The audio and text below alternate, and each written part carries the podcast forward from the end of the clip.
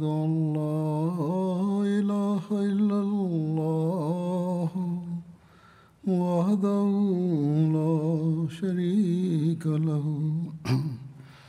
وأشهد أن محمدًا عبده ورسوله أما بعد فأعوذ بالله من الشيطان الرجيم بسم الله الرحمن الرحيم الحمد لله رب العالمين الرحمن الرحيم مالك يوم الدين إياك نعبد وإياك نستعين اهدنا الصراط المستقيم صراط الذين أنعمت عليهم غير المغضوب عليهم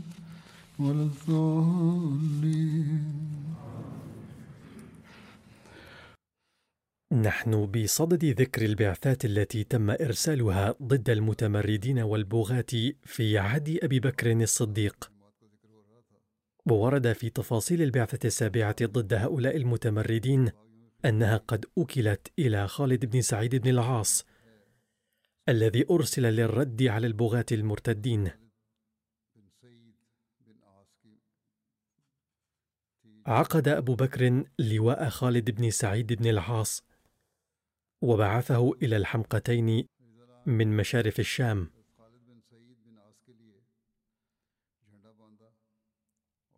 وبخصوص التعريف بخالد بن سعيد بن العاص فاسمه خالد ويكنى أبا سعيد، أبوه سعيد بن العاص بن أمية وأمه لبين بنت حباب، وكانت معروفة بأم خالد. كان خالد من أوائل المسلمين، يقال إنه أسلم بعد أبي بكر الصديق رضي الله عنه، فكان ثالثا أو رابعا، وقيل كان خامسا، ولم يتقدمه في الإسلام إلا علي بن أبي طالب وأبو بكر وزيد بن حارثة وسعد بن أبي وقاص رضي الله عنهم.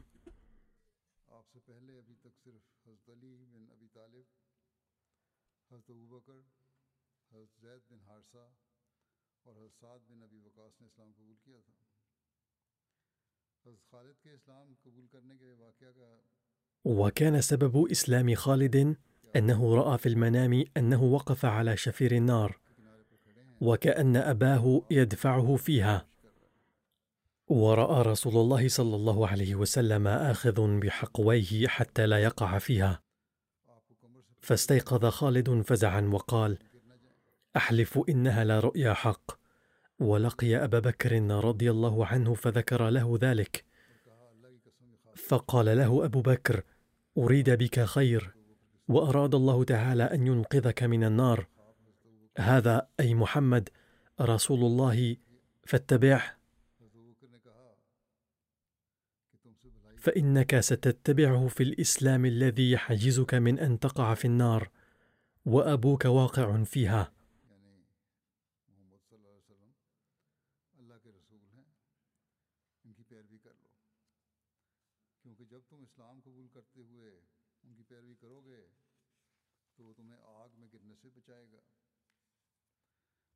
فلقي خالد رسول الله صلى الله عليه وسلم وهو بأجاد، وهو موضع متصل بجبل الصفاء بمكة، حيث رعى رسول الله صلى الله عليه وسلم الغنم.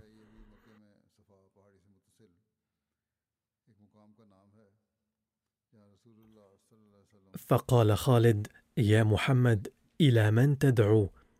قال: أدعو إلى الله وحده لا شريك له، وأن محمدًا عبده ورسوله، وأن تخلع ما أنت عليه من عبادة حجر لا يسمع ولا يبصر ولا يضر ولا ينفع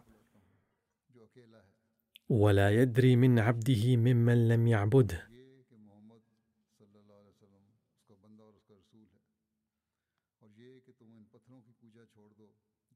قال خالد: فإني أشهد أن لا إله إلا الله وأشهد أنك رسول الله.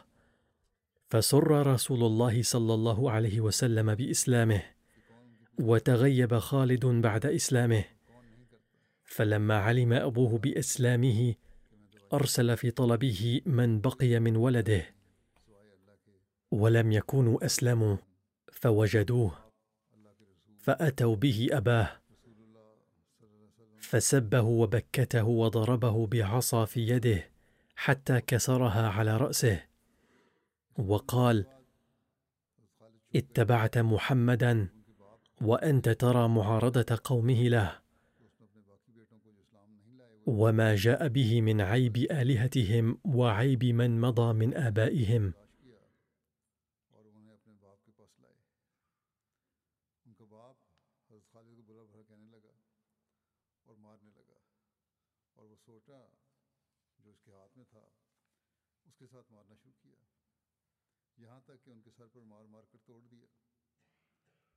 قال: قد والله تبعته على ما جاء به، فغضب أبوه ونال منه وقال: اذهب عني يا لكع حيث شئت، والله لا أمنعك القوت. فقال خالد: إن منعتني فإن الله يرزقني ما أعيش به.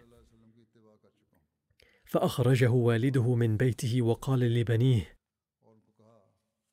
لا يكلمه أحد منكم. فخرج خالد من هناك وأصبح يعيش مع النبي صلى الله عليه وسلم، وكان يتغيب عموما عن أبيه في نواحي مكة حتى لا يبطش به ويقسو عليه مرة أخرى.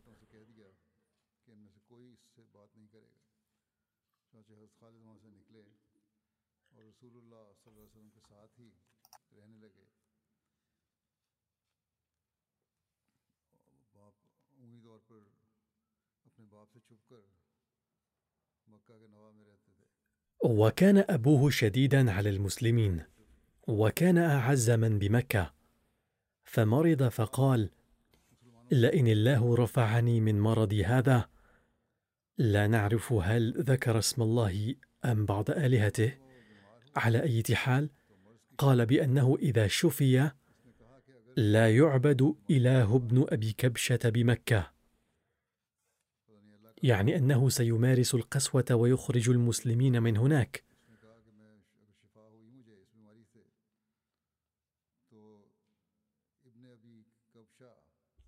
فلما علم خالد دعا على والده: اللهم لا ترفع، فتوفي في مرضه ذلك. فلما خرج المسلمون إلى أرض الحبشة في الهجرة الثانية، خرج معهم خالد أيضا، ومعه امرأته أميمة بنت خالد الخزاعية، وهاجر معه إلى أرض الحبشة أخوه عمرو بن سعيد. وقدم خالد على النبي صلى الله عليه وسلم بخيبر مع جعفر بن أبي طالب، ولم يشهد غزوة خيبر إلا أن النبي صلى الله عليه وسلم أسهم له من الغنائم، وشهد مع النبي صلى الله عليه وسلم عمرة القضاء وفتح مكة وحنينا والطائف وتبوك وغيرها.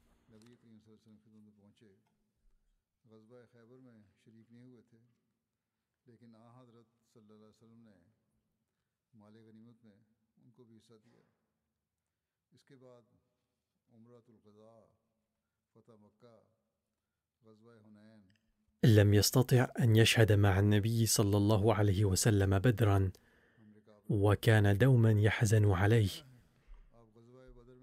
وقال للنبي صلى الله عليه وسلم: لم أشهد معك بدرا. فقال: أوما ترضى يا خالد أن يكون للناس هجرة ولك هجرتان؟ لقد أورد الخليفة الثاني للمسيح الموعود عليه السلام في كتابه مقدمة تفسير القرآن أسماء كاتب الوحي، وذكر فيها اسم خالد بن سعيد بن العاص أيضا. لقد استعمل النبي صلى الله عليه وسلم خالد بن سعيد على صدقات اليمن، وبقي على هذا المنصب حتى وفاة النبي الكريم صلى الله عليه وسلم. فلما جاء إلى المدينة المنورة بعد وفاة الرسول الكريم صلى الله عليه وسلم، سأله أبو بكر: لماذا عدت؟ قال: لن أعمل لأحد بعد رسول الله صلى الله عليه وسلم. يقال أنه تأخر عن بيعة أبي بكر، ولكنه بايعه عندما بايع بنو هاشم، ثم أرسله أبو بكر أميرا على الجنود في مواطن كثيرة. استشهد بمرج الصفر في خلافة أبي بكر رضي الله عنه، وقيل كانت وقعة مرج الصفر سنة 14 في صدر خلافة عمر، وقيل بل كان قتله في وقعة أجندين بالشام قبل وفاة أبي بكر ب24 ليلة.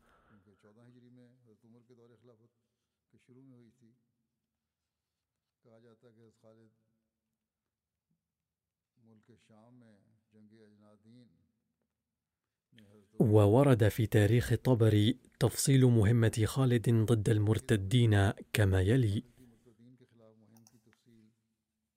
فلما عقد أبو بكر الألوية لقتال أهل الردة عقد له في من عقد، وكان من بينهم خالد بن سعيد، فنهاه عنه عمر من تعيينه له عميرا، وقال له ألا يستعمله على شيء، لكن أبا بكر رضي الله عنه خالفه في الرأي، وعين حضرة خالد على كتيبة مساعدة في تيماء، وهي مدينة مشهورة بين الشام والمدينة.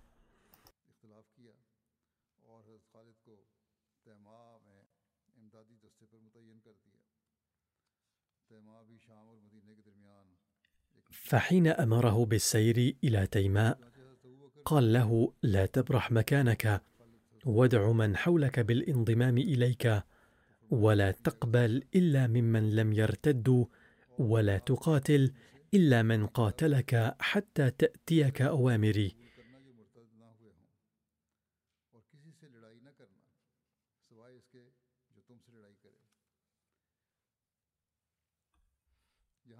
فأقام سيدنا خالد في تيماء، فاجتمع إليه جموع كثيرة من شتى الجهات، ولما بلغ الروم عظم ذلك العسكر ضربوا على العرب الضاحية البعوث بالشام إليهم.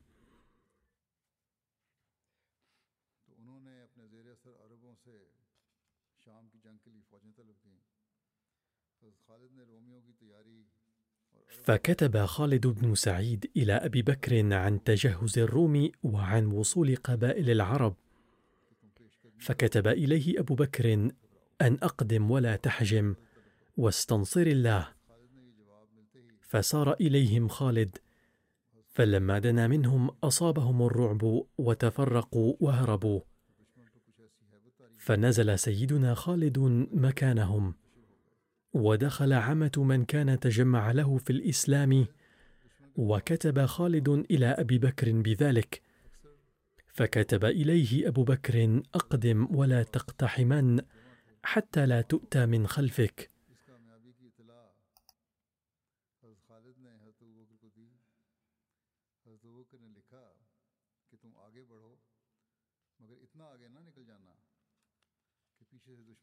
هذا ما نجده فقط في كتب التاريخ عن أعمال سيدنا خالد بن سعيد ضد المرتدين في عهد سيدنا أبي بكر، وعلاوة على ذلك سيأتي ذكره في فتوح الشام في عهد سيدنا أبي بكر مستقبلا.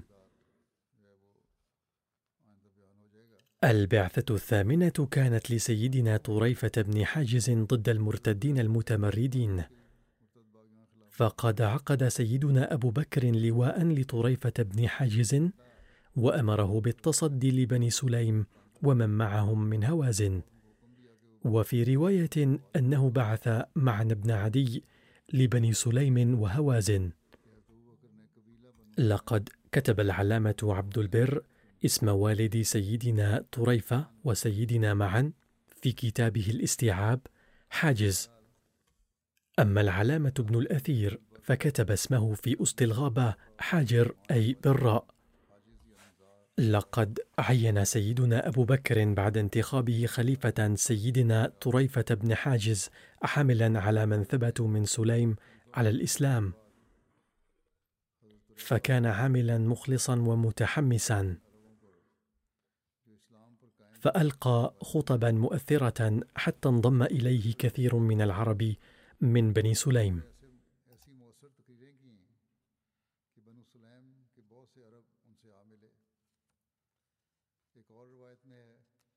وفي رواية عن عبد الله بن أبي بكر قال: كانت سليم قد انتقد بعضهم فرجعوا كفارا بعد وفاة النبي صلى الله عليه وسلم، وثبت بعضهم على الإسلام مع أمير كان لأبي بكر عليهم يقال له معن بن حاجز، وعند البعض أخوه طريفة بن حاجز. فلما سار خالد بن الوليد إلى طليحة وأصحابه كتب سيدنا أبو بكر إلى معن بن حاجز أن يسير بمن ثبت معه على الإسلام من بني سليم مع خالد.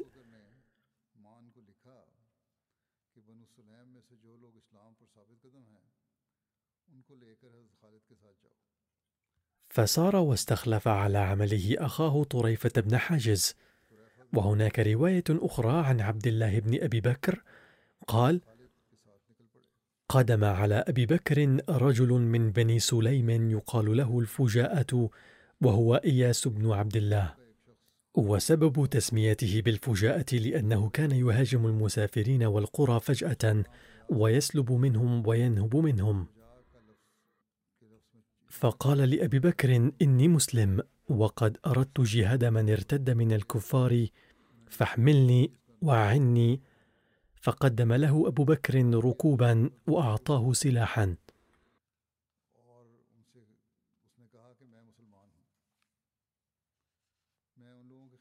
وتفصيل ذلك مذكور في موضع آخر، أن أبا بكر أعطاه فرسين، وفي رواية أخرى 30 جملا وسلاحا ل30 جنديا، وأرسل معه 10 مسلمين مسلحين.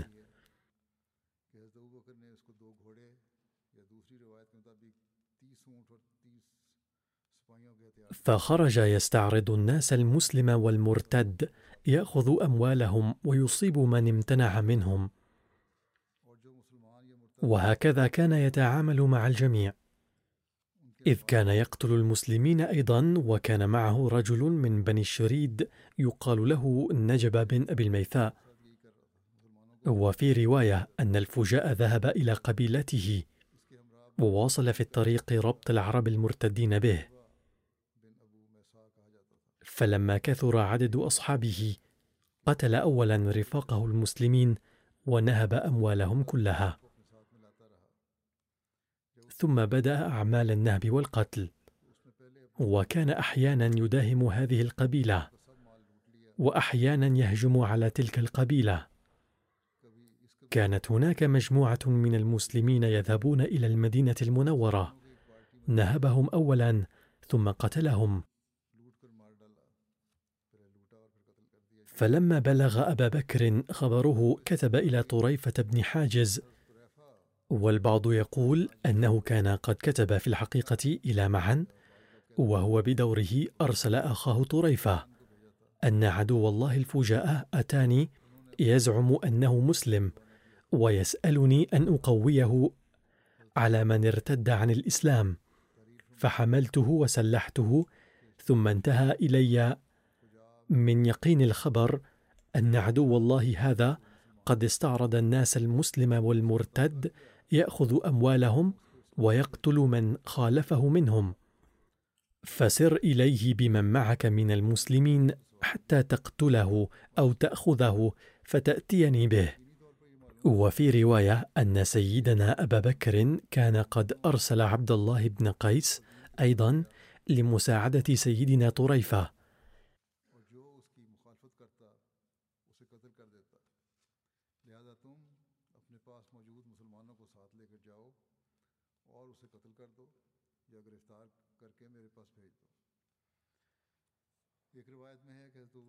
فسار إليه طريفة بن حاجز، فلما التقى الناس كانت بينهم الرمي بالنبل، فقتل النجب بن أبي الميثاء بسهم رمي به.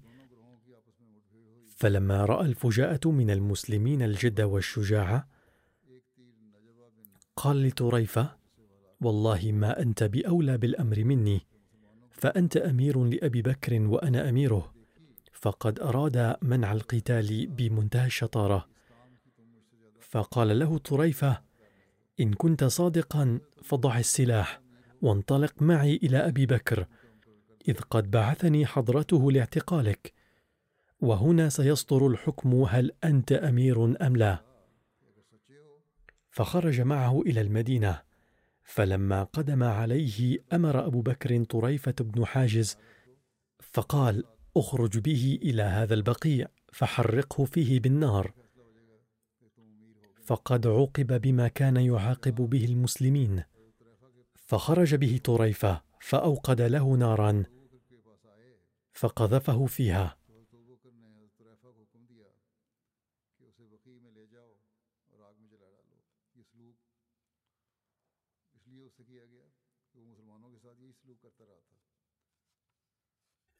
وفي رواية أن الفجاء هرب في القتال، فلاحقه سيدنا طريفة وأسره وأرسله إلى سيدنا أبي بكر، فلما وصل إليه أشعل له نارا ثم وثقه وألقاه فيها.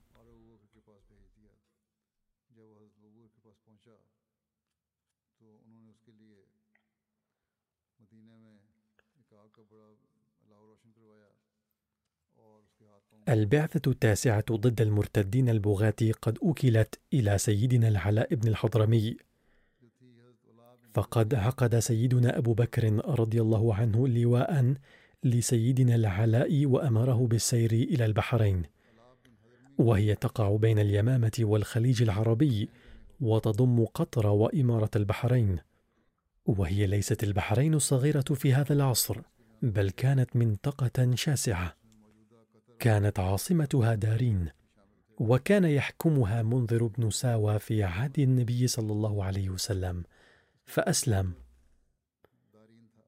تسمى هذه الأيام البحرين بالأحساء.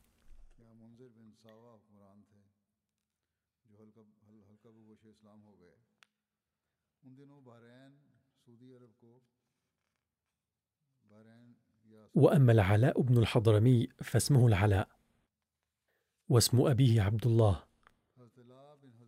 كان من حضرموت باليمن،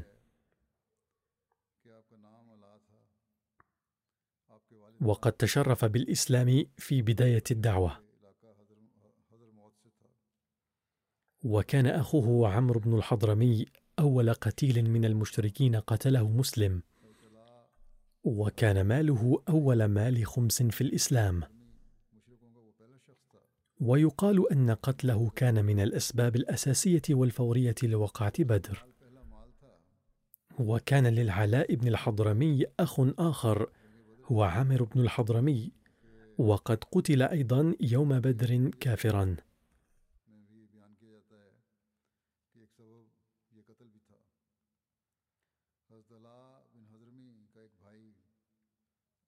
لما أرسل رسول الله صلى الله عليه وسلم الرسائل إلى الملوك، أنيطت إلى العلاء بن الحضرمي مهمة تبليغ رسالته إلى منذر بن ساوى حاكم البحرين، الذي ولاه النبي صلى الله عليه وسلم عليها.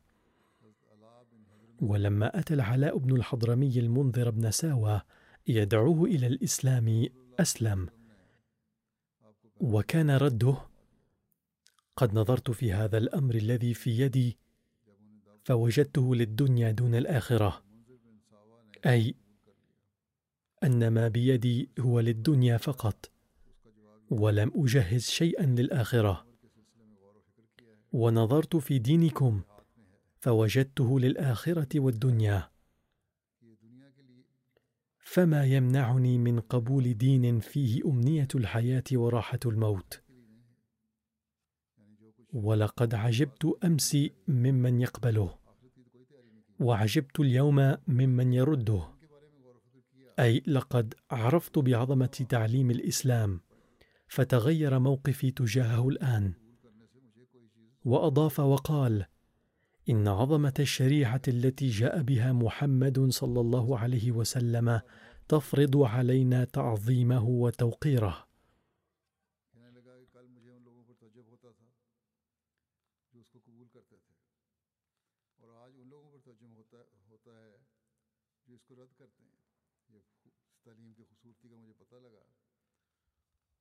وتوفي النبي صلى الله عليه وسلم والعلاء وال على البحرين،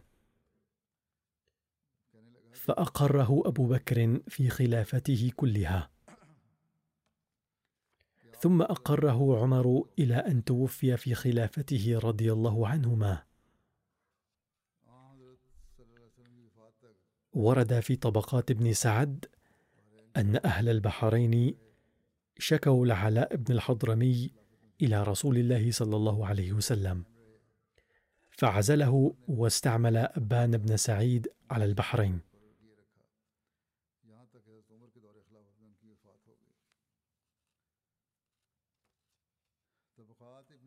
ولما وقعت الردة والتمرد في البحرين بعد وفاة النبي صلى الله عليه وسلم، رجع أبان إلى المدينة وترك منصب العامل، فأراد أبو بكر أن يبعثه إلى البحرين ثانية، فاعتذر وقال: ما كنت لأعمل لأحد بعد رسول الله صلى الله عليه وسلم. فدعا سيدنا أبو بكر العلاء بن الحضرمي وبعثه إلى البحرين عاملا عليها، وظل يعمل بهذا المنصب حتى الممات.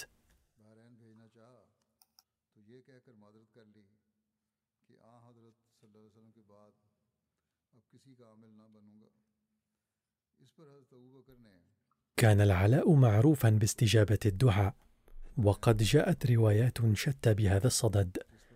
وكان أبو هريرة يقول: إني معجب جدا بمحاسن العلاء واستجابة دعائه.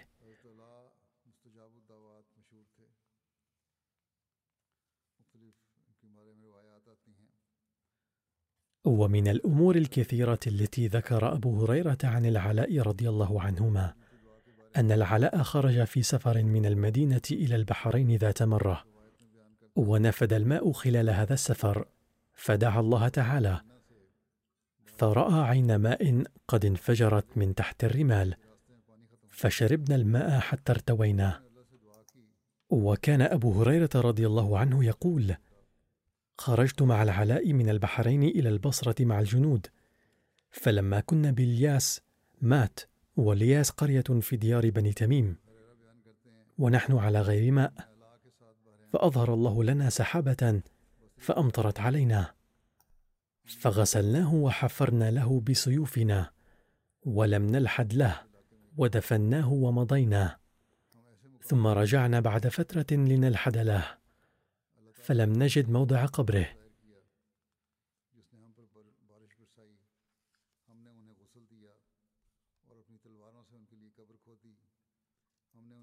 وهناك اختلاف في الروايات عن وفاة العلاء بن الحضرمي، فمنهم من يرى أنه توفي في العام 14 من الهجرة، ومنهم من يرى أن وفاته كانت في 21 الهجري. ورد عن ظروف البحرين آنذاك. كانت البحرين تحت حكم ملوك الحيرة، وكانوا تابعين لكسرى إيران، وكانت الحيرة مقر ملوك العراق قبل الإسلام، وكانت المدن الساحلية والتجارية للبحرين مختلطة السكان من الفرس والنصارى واليهود والزط، وكان الفرس مسيطرين على تجارة العرب. كانت هنالك جماعة من التجار الذين جاءوا من الهند وفارس، وكانوا مقيمين في المناطق الساحلية ما بين مصب نهر الفرات حتى عدن، وتزوجوا مع أهالي هذه المناطق، وقد أطلق على نسلهم الأبناء. وكانت تقيم خلف المدن الساحلية 3 قبائل كبيرة وفروعها المتعددة، إحداها بكر بن وائل، والثانية عبد القيس، والثالثة ربيعة. وكانت عائلات عديدة منها مسيحية. كانت مهنتهم تربية الخيول والجمال والماعز وزراعة بساتين النخيل. كانت أمور هذه القبائل تدار من قبل زعماء محليين كانوا يتمتعون بثقة ملوك الحيرة. وكان أحدهم المنذر بن ساوى، كان يعيش في منطقة هجر بالبحرين، وكان يحكم على قبيلة عبد القيس ما حول هجر. كان وفدان قد حضر من قبيلة عبد القيس إلى رسول الله صلى الله عليه وسلم، أحدهما في العام الخامس الهجري، وقد ضم 13 أو 14 فرداً، والوفد الثاني حضر إلى النبي صلى الله عليه وسلم في عام الوفود، أي في العام 9 الهجري،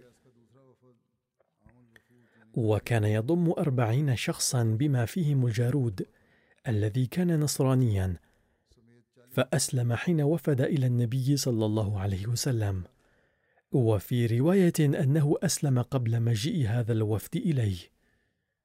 وافق الفرس والمسيحيون واليهود المقيمون في هجر على مضض على دفع الجزية، وظلت بقية قرى البحرين ومدنها غير مسلمة، وكانوا يثورون من حين لآخر كلما سنحت لهم الفرصة.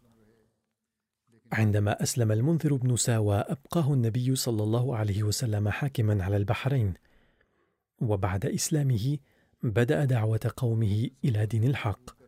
وأوفد الجارود بن المعلى إلى النبي صلى الله عليه وسلم لتحصيل علوم الدين والتربية الدينية.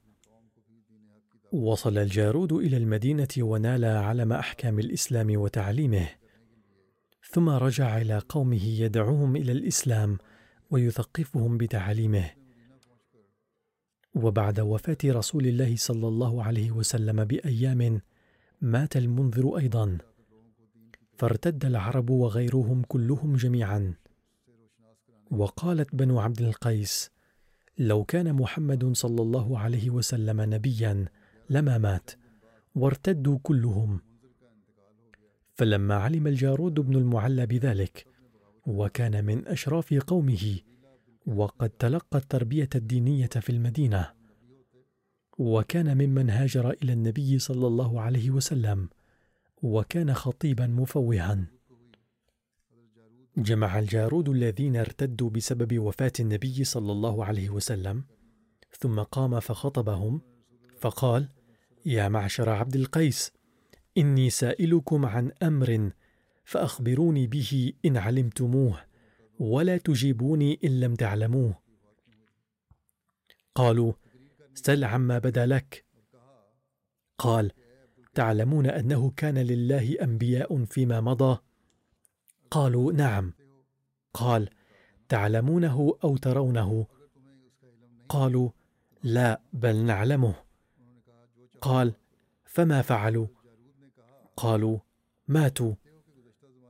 قال: فإن محمدا مات كما ماتوا، وأنا أشهد أن لا إله إلا الله وأن محمدا عبده ورسوله.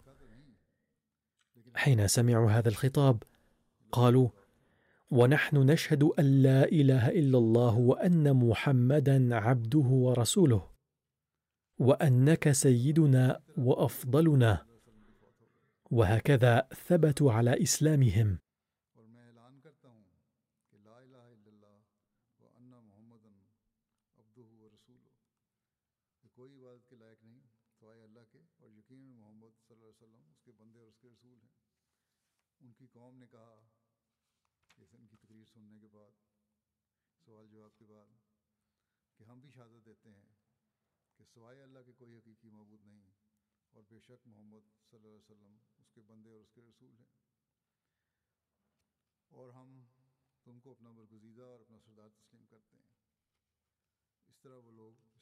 استعد العرب وغيرهم جميعا للقضاء على حكم المدينة، وشجعتهم على ذلك الحكومة الفارسية، وسلمت مهمة التمرد قائدا عربيا عظيما.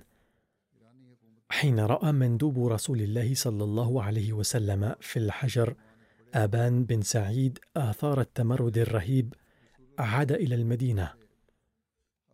كان بنو عبد القيس أسلموا، ولكن القبائل الأخرى في البحرين ثبتوا على ارتدادهم تحت إمرة حطم بن زبيعة، وردوا الملك إلى آل المنذر، إذ جعلوا المنذر بن النعمان ملكهم. وورد في رواية أنهم حين عزموا جعل المنذر بن النعمان ملكهم، خرج نفر من رؤسائهم وأهل الشرف فيهم حتى قدموا على كسرى ملك الفرس، فاستأذنوا عليه فأذن لهم، فدخلوا عليه وحيوه بتحية الملوك. فقال كسرى: ما الذي أقدمكم يا معشر العرب؟ فقالوا: أيها الملك، إنه قد مضى ذلك الرجل من العرب الذي كانت قريش وسائر مضر يعتزون به، يعنون بذلك رسول الله صلى الله عليه وسلم، وقد قام بعده خليفة له ضعيف البدن ضعيف الرأي. هذا كان رأيهم في أبي بكر رضي الله عنه، وقد انصرف عامله إلى أصحابه، وبلاد البحرين اليوم ضائعة ليس بها أحد ممن هو على دين الإسلام إلا شرذمة من عبد القيس، وليس هم عندنا بشيء، ونحن أكثر منهم خيلا ورجلا، ولو بعثت إلى البحرين رجلا يأخذها لم يكن أحد يمانعه عليها. فقال لهم كسرى: من تحبون أن أوجه معكم إلى البحرين؟ قالوا: من أحب الملك. قال: فما تقولون في المنذر بن النعمان بن المنذر؟ فقالوا: أيها الملك، هو لنا رضا وما نريد به بدلا. فأرسل كسرى إلى المنذر بن النعمان، فدعاه وهو يومئذ غلام حدث السن، حين بقل وجهه فخلع عليه بخلع، وتوجه بتاج، وحمله على 100 من الخيل، وضم إليه 7000 فارس وراجل. أمره بالمسير إلى البحرين مع بكر بن وائل، فقالوا: ومعهم أبو ضبيعة الحطم بن زيد، وظبيان بن عمرو، ومسمع بن مالك. والحطم هو شريح بن ضبيعة أحد بني قيس بن ثعلبة، والحطم لقبه. أسلم ثم ارتد.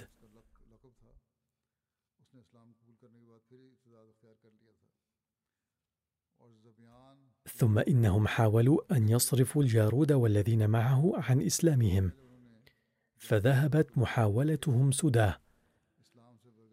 عند ذلك خرج الحطم حتى نزل القطيف وهجر، واستغوى من بهما من الأبناء، كما ضم إليه من لم يكن دخل في الإسلام من قبل. واجتمعت عبد القيس إلى رئيس من رؤسائهم يقال له الجارود بن المعلى العبدي في 4000 من عبد القيس وأحلافهم وعبيدهم ومواليهم، ودنت منهم بنو بكر بن وائل في 9000 من الفرس، و3000 من العرب. فاقتتل القوم قتالا شديدا، فكانت الدائرة على بكر بن وائل، فقتل منهم نفر كثير ومن الفرس. ثم اقتتلوا قتالا شديدا ثانية، فكانت الدائرة على عبد القيس، فانتصف بعضهم من بعض، ودام الحرب بينهم أياما كثيرة، حتى قتل منهم مقتلة عظيمة.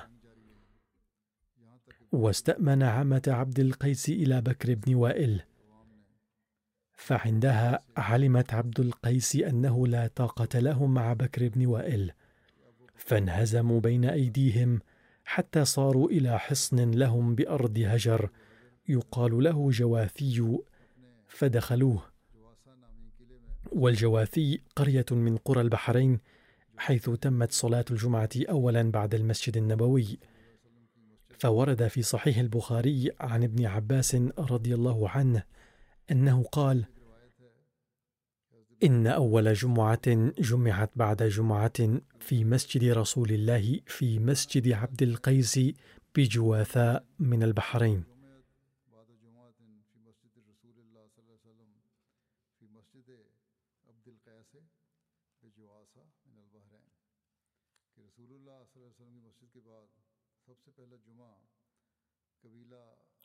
وأقبلت بنو بكر بن وائل والفرس حتى نزلوا على الحصن فأحدقوا به، فحاصروا عبد القيس حصارا شديدا ومنعوهم من الطعام.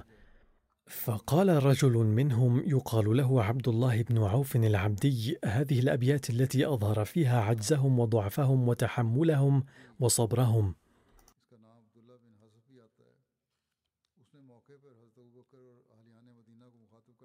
هي قصيدة طويلة بعض الشيء، يقول: ألا أبلغ أبا بكر رسولا وفتيان المدينة أجمعين، فهل لي في شباب منك أمسوا جياعا في جواثي محصرين.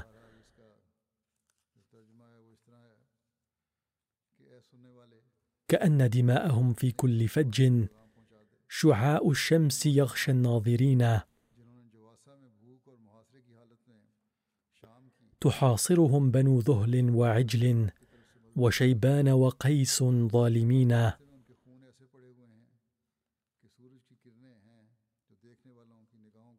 يقودهم الغرور بغير حق ليستلب العقائل والبنين.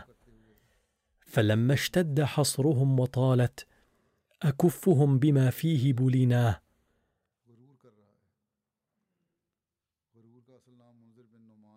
توكلنا على الرحمن إنا وجدنا الفضل للمتوكلين.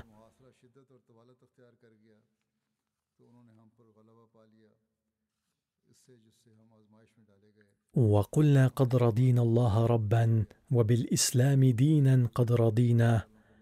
وقلنا والأمور لها قرار وقد سفهت حلوم بني أبينا.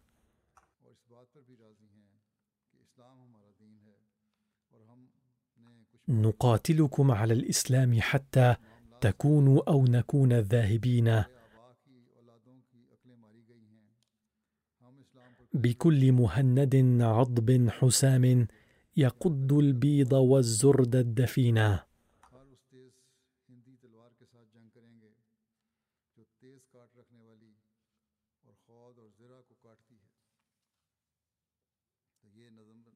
فهذه كانت رسالة أرسلها العبدي بصورة قصيدة. فلما نظر أبو بكر في هذه الأبيات اغتم فيه غما شديدا لما يكون فيه من ذكر عبد القيس، فدعي برجل من المسلمين يقال له العلاء بن الحضرمي، فعقد له عقدا وضم إليه 2000 رجل من المهاجرين والأنصار، وأمره بالمسير إلى البحرين إلى نصرة عبد القيس.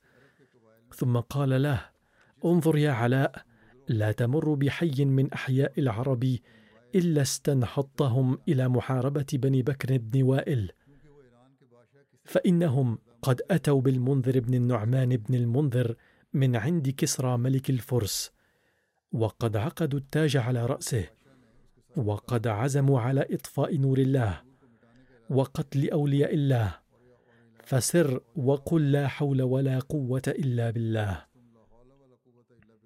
أي لا قدرة لأحد على اجتناب سيئة ولا على كسب حسنة إلا بالله.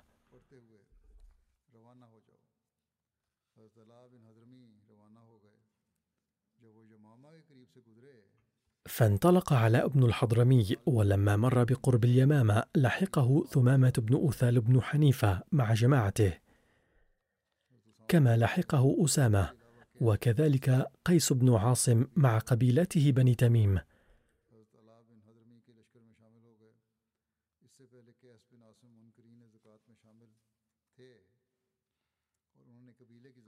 كان قيس بن عاصم من قبل من منكر الزكاة، فكف إرسال زكاة الكبيلة إلى المدينة، ورد إلى الناس ما كان قد جمع من أموال الزكاة.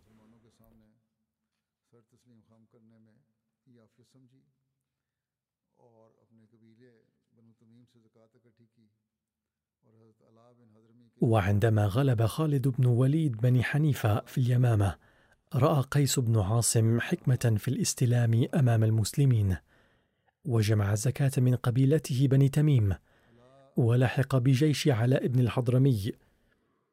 فانطلق علاء بن الحضرمي بجيشه إلى البحرين مرورا بالدهناء. الدهناء موقع بني تميم في الطريق من بصرة إلى مكة. يتابع الراوي: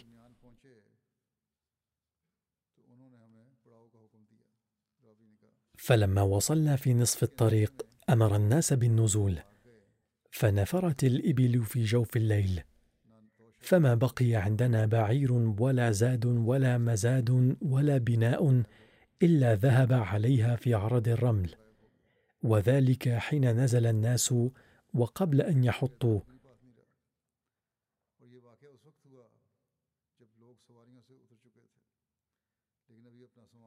فما علمت جمعا هجم عليهم من الغم ما هجم علينا، حتى يئس الناس من حياتهم، وأوصى بعضنا إلى بعض.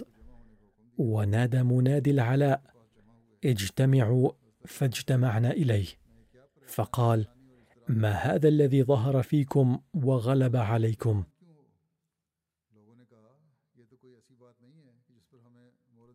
فقال الناس: وكيف نلام ونحن إن بلغنا غدا لم تحمي شمسه حتى نصير حديثا؟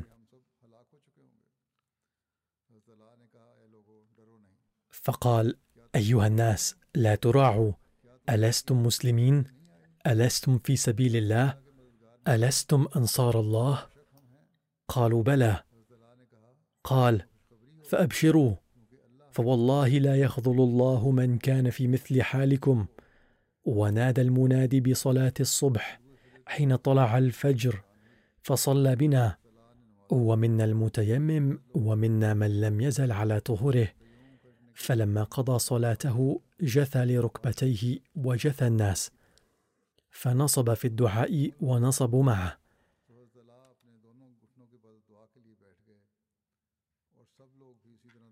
فلمع لهم سراب الشمس، فالتفت إلى الصف، فقال: رائد ينظر ما هذا؟ ففعل ثم رجع، فقال: سراب. فأقبل على الدعاء، ثم لمع لهم آخر، فكذلك.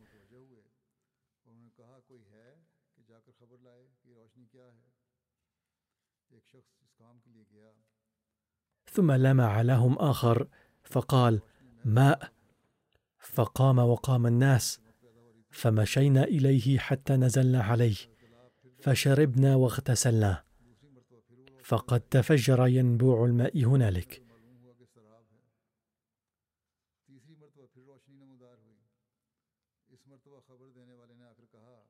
فما تعالى النهار حتى أقبلت الإبل تكرد من كل وجه، فأناخت إلينا، فقام كل رجل إلى ظهره فأخذه.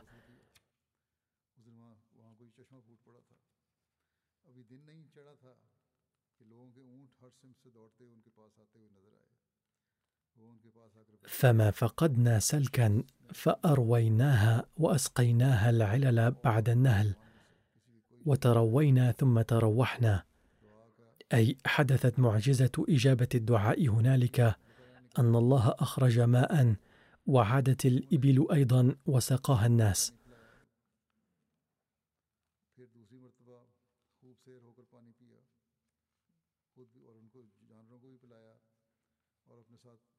يقول منجاب بن راشد: وكان أبو هريرة رفيقي، فلما غبنا عن ذلك المكان قال لي: كيف علمك بموضع ذلك الماء؟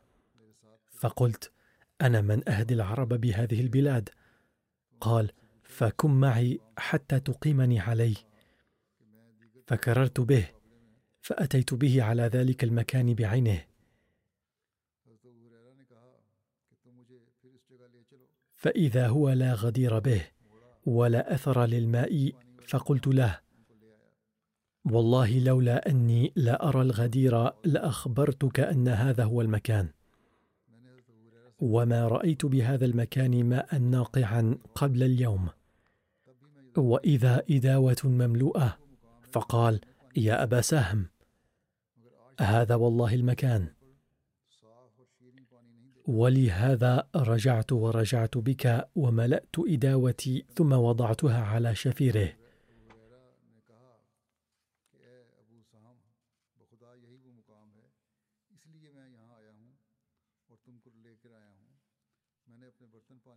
فقلت: إن كان منا من المن وكانت آية عرفتها، وإن كان غياثا عرفته، فإذا من من المن. فحمد الله، ثم سرنا حتى ننزل هجر.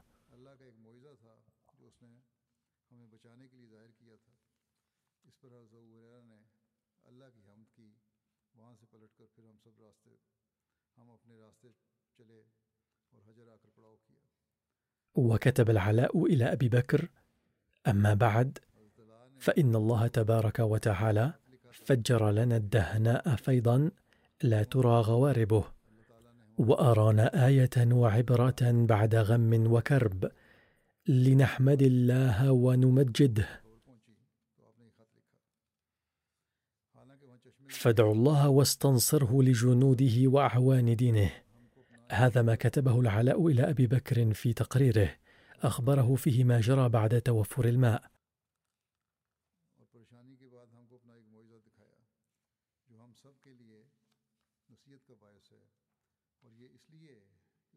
فحمد أبو بكر الله ودعاه، وقال: ما زالت العرب فيما تحدث عن بلدانها يقولون: إن لقمان حين سئل عن الدهناء أيحتفرونها أو يدعونها، نهاهم وقال: لا تبلغها الأرشية ولم تقر العيون، وأن شأن هذا الفيض من عظيم الآيات، وما سمعنا به في أمة قبلها.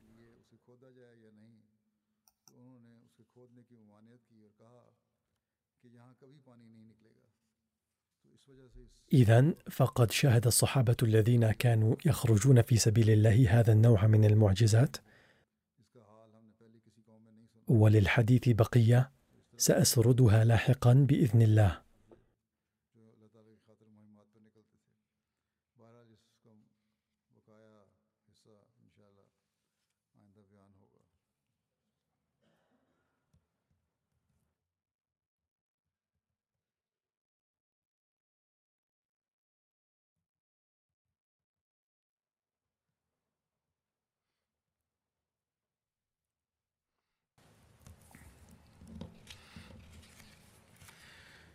الحمد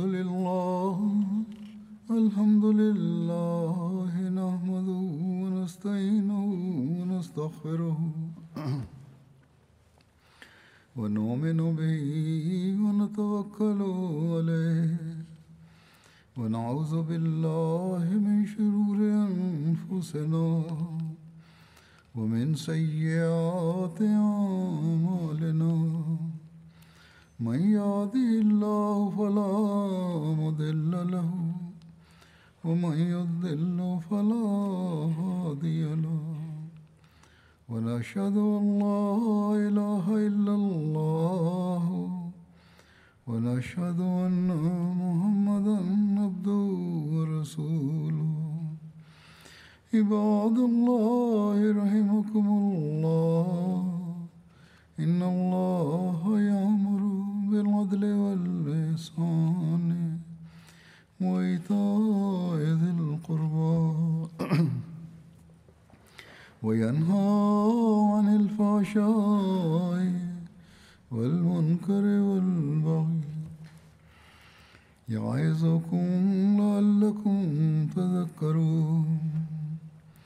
اذكروا الله يذكركم وادعوه يستجب لكم، ولذكر الله أكبر.